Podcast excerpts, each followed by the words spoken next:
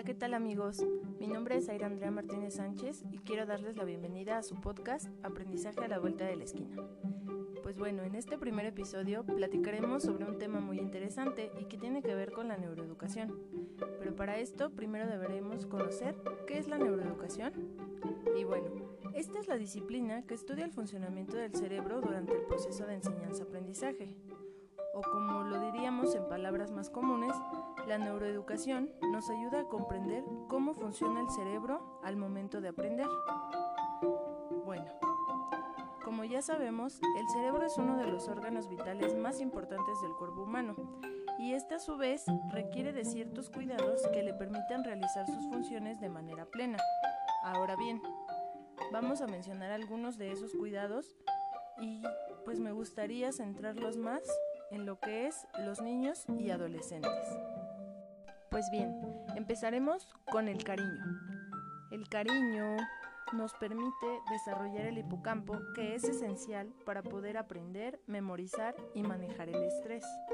También la nutrición, pues como bien sabemos el comer frutas, verduras y tener una buena alimentación, así como tomar agua, nos va a permitir tener nuestro cerebro hidratado. No sé si hayan escuchado alguna vez el comercial de Ciel, cuando se le olvidan las cosas a a una de las actrices y le dicen, tienes que tomar agua, hidrata tu cerebro, etcétera, etcétera, pues bueno, tiene mucho que ver con eso y es, es muy muy importante tomar agua, mantener nuestro cerebro bien hidratado, así como darle una alimentación adecuada. También es importante mencionar que el ejercicio y el juego, principalmente en los niños, nos va a ayudar a que el cerebro se oxigene, se reduzca el estrés y también permite que se aumente la proteína BDNF, que esta es una de las proteínas encargadas de permitirnos recordar las cosas. También podemos platicar acerca de la socialización, pues la socialización, principalmente en los niños, va a ser fundamental para que ellos puedan desarrollar el lenguaje, la motricidad, aspectos como la empatía y la propia autoestima.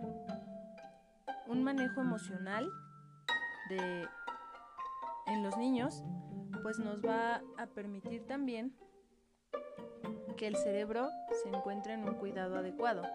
Por ejemplo, si los papás no tienen autocontrol, a lo mejor en sus emociones, y por ejemplo, si yo tengo un hijo y le ayudo a hacer la tarea, pero en lugar de ayudarle, estoy reprimiéndolo, lo estoy regañando, estoy todo el tiempo a base de gritos, en automático digamos que el cerebro se bloquea. El cerebro del pequeño se bloquea produciendo cortisol. Y bueno, el cortisol genera lo que es el distrés. Y un, cerebro estresado sabemos bien que no es capaz de aprender. Otro de los cuidados también que debemos de tomar en cuenta son las pantallas, la televisión, celulares, tabletas, etc. Eh, se ha comprobado que la exposición a los rayos UV de estas pantallas, la luz, eh, sobre todo en edades tempranas, se relaciona con adicciones, la falta de atención, la disminución en el vocabulario e incluso la impulsividad. Así como los cuidados mencionados anteriormente y que son de suma importancia para que nuestro cerebro pueda aprender, el sueño es el último cuidado que me gustaría mencionarles a ustedes y en el cual vamos a centrar lo que es nuestro primer episodio. Se preguntarán, ¿el sueño y el aprendizaje? Pues sí, tiene mucho que ver. Y pues bueno, la Organización Mundial de la Salud recomienda que un niño de entre 6 y 12 años duerma de 10 a 12 horas diarias. Ahora bien, tenemos que hacernos la pregunta del millón, como dirían por ahí. ¿Por qué es tan importante el sueño en los niños? Cuando nuestro cerebro está cansado, segrega melatonina, que esta es capaz de incitarnos a dormir.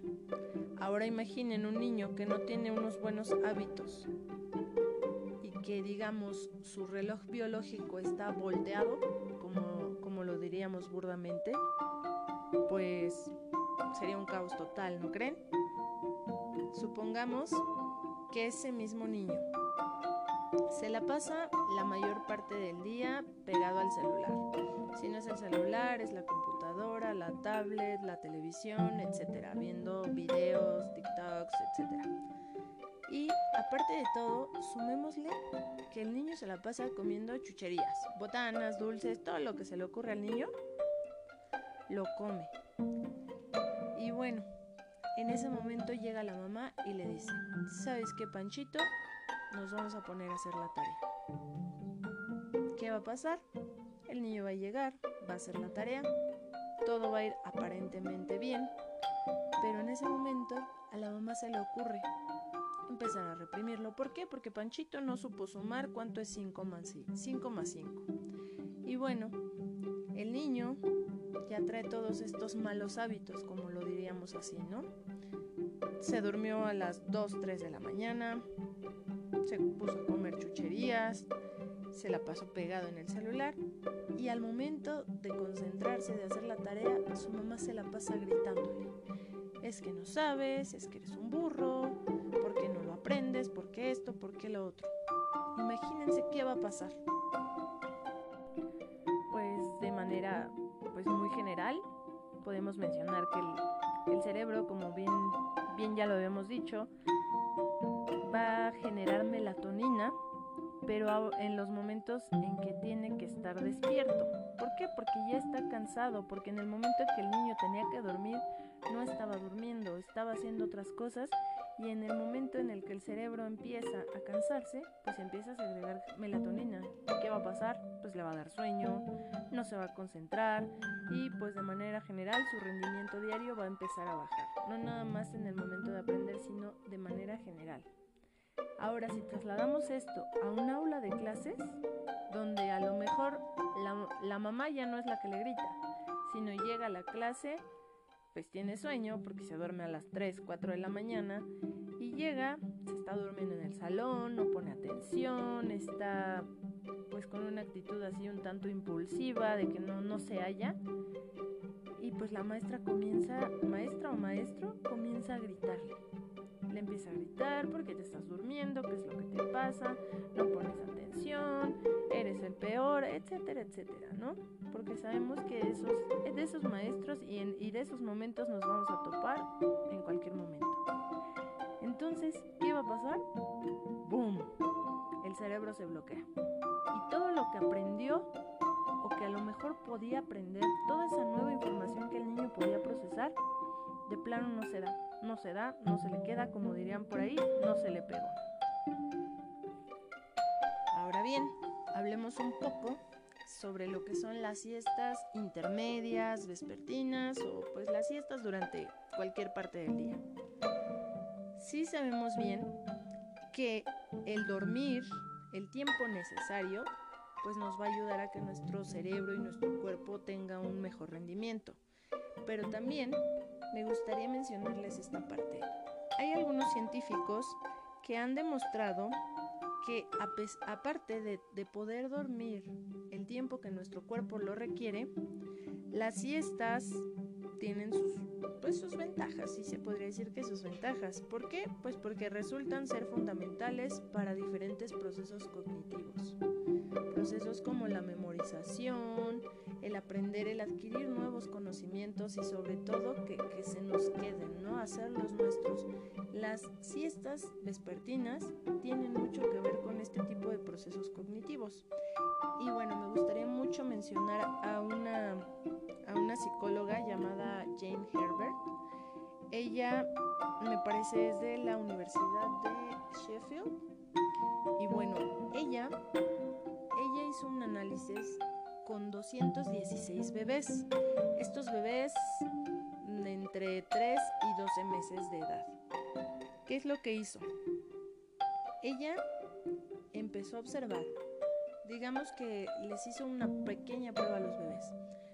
Les hizo que adquirieran ciertos conocimientos, pero se dio cuenta de que los bebés que no tomaban su siesta después de que generaban esas habilidades porque no, no, eran, no eran conocimientos, eran habilidades. Habilidades sencillas que nosotros podemos buscar desarrollar en un bebé, pues ella las hacía y notó que los bebés que no, no tomaban su siesta después de generar esas habilidades en ellos, eran incapaces de poder recordarlas y repetirlas. De este modo, podríamos decir que el sueño es el momento en el que un bebé fija los conocimientos adquiridos, el momento en el que el bebé es capaz de apropiarse de eso que nosotros le estamos generando. Ahora bien, imaginemos a lo mejor, ¿qué les digo? Un niño o un adolescente. Algunos científicos de la Universidad de Londres, me parece que es, nos dicen que ellos recomiendan que antes de presentar un examen tomemos una siesta.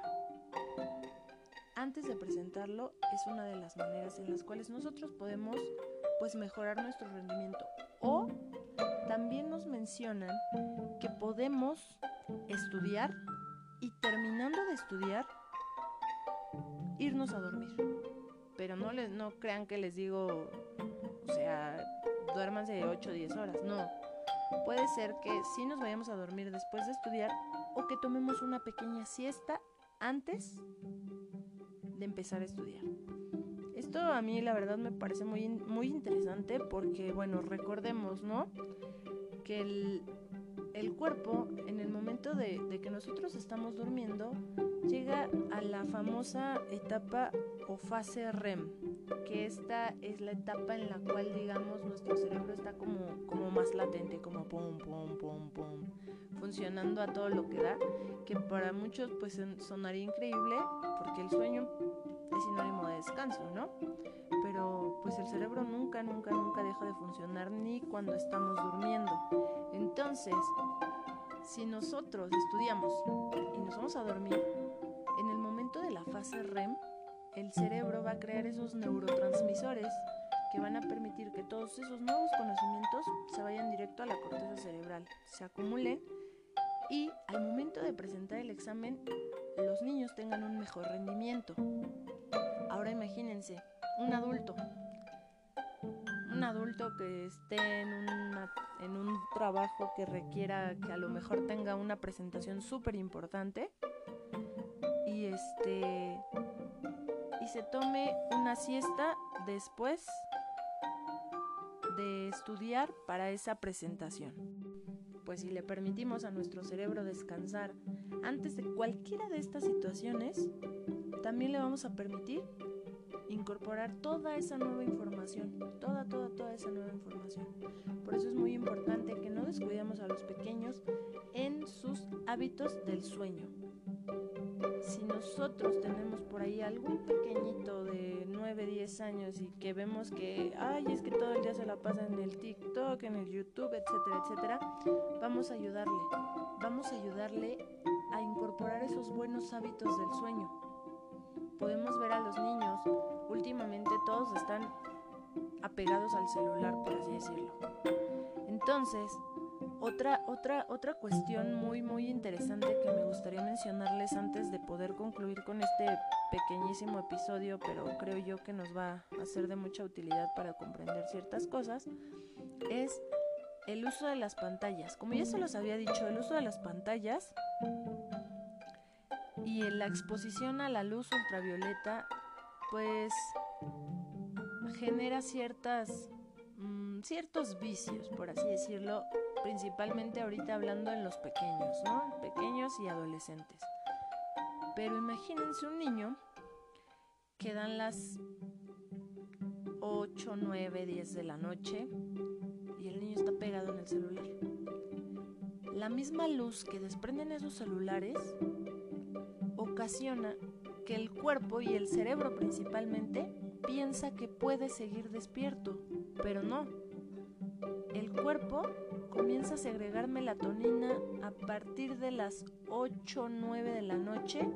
Es cuando nuestro cuerpo empieza a segregar melatonina y es cuando empieza el cerebro a cansarse. Cuando ya me está diciendo a mí mi cuerpo, tienes que dormir. Tienes que dormir, pero ya.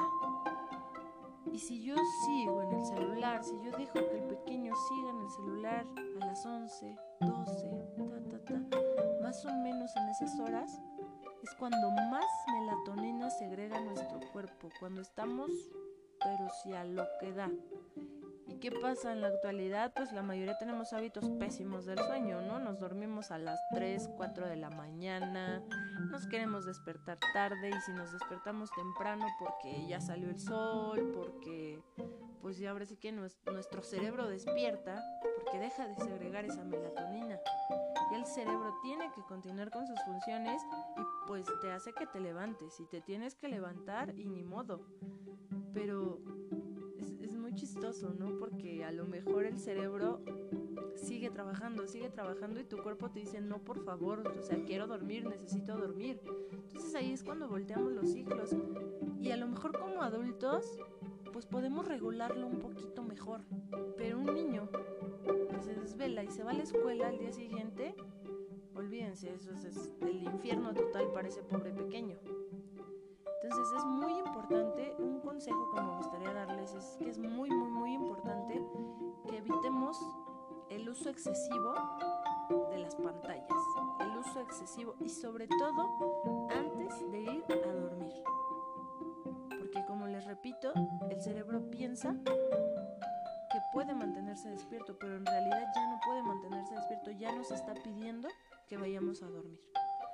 Y bueno, podría hablar de muchísimas otras cosas más, pero creo que estas, estos puntitos tan, tan sencillos que, que toqué en este breve podcast nos van a ayudar a entender un poquito más esta parte del sueño y qué es lo que tiene que ver con el aprendizaje.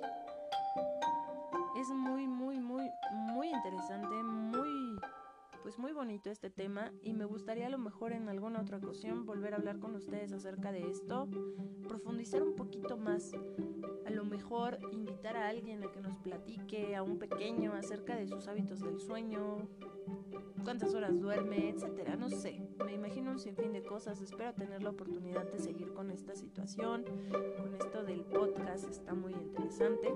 Y pues los invito, si me están escuchando pequeños, no les estoy diciendo que no estén en el celular pegados, solamente aprendan a utilizarlo. Hay horarios para poder utilizarlo y hay horarios para dormir. A los papás, si me están escuchando, también hay que, hay que ayudarle a los pequeños a generar esos hábitos del sueño adecuados. Que duerman las horas que tienen que dormir para que su, su cerebro esté al 100 al día siguiente. Para que podamos ayudarles si ustedes pueden, pueden darse cuenta, los niños de ahora, suena muy, muy, muy trillado, muy extraño, ¿no? Los niños de ahora, pero sí, las nuevas generaciones son pequeños que están tanto tiempo en, en otras cosas que no deben de estar y que, y que se desvelan tanto como un adulto que uno se da cuenta, y mis compañeros docentes no me van a dejar mentir, pero nos damos cuenta de que el rendimiento de los pequeños no es el mismo. Y muchos nos dicen, maestra, es que yo me puse a ver unos videos padrísimos en YouTube y yo sigo a no sé qué, que a los polinesios y que, etcétera, ¿no? Infinidad de youtubers y de, y de memes y de videos y de cosas que ellos ven que no está mal, pero si las sabemos controlar y si les damos a ellos el, hábito, el hábito de fijarse horarios para todo y sobre todo para el sueño. El sueño es uno de los cuidados primordiales para nuestro cerebro, para que nuestro cerebro sea capaz de aprender, sea capaz de incorporar nueva información y sobre todo nos ayude a la memorización. ¿Para qué? Para que no estemos, Panchito, ¿cuánto es 2 más 2? Y el niño, maestra, ¿qué? Es que tengo sueño, no sé.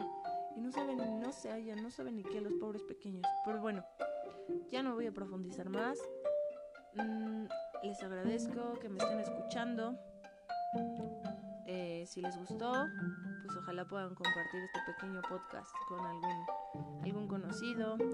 Y pues si les gustaría que profundicemos un poquito más en este tema, pues también espero sus comentarios. Todos los comentarios son válidos, nos ayudan a crecer, nos ayudan a mejorar muchas situaciones. Y les mando un saludo, espero que se encuentren muy bien y recuerden, este es su podcast, Aprendizaje a la vuelta de la esquina. Gracias.